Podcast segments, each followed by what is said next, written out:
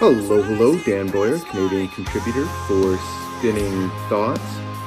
My song of the week this week comes from a band called Fit for a King. And the track is the cinematic version of a song called When Everything Means Nothing. There are a few versions of that song that are available um, across platforms.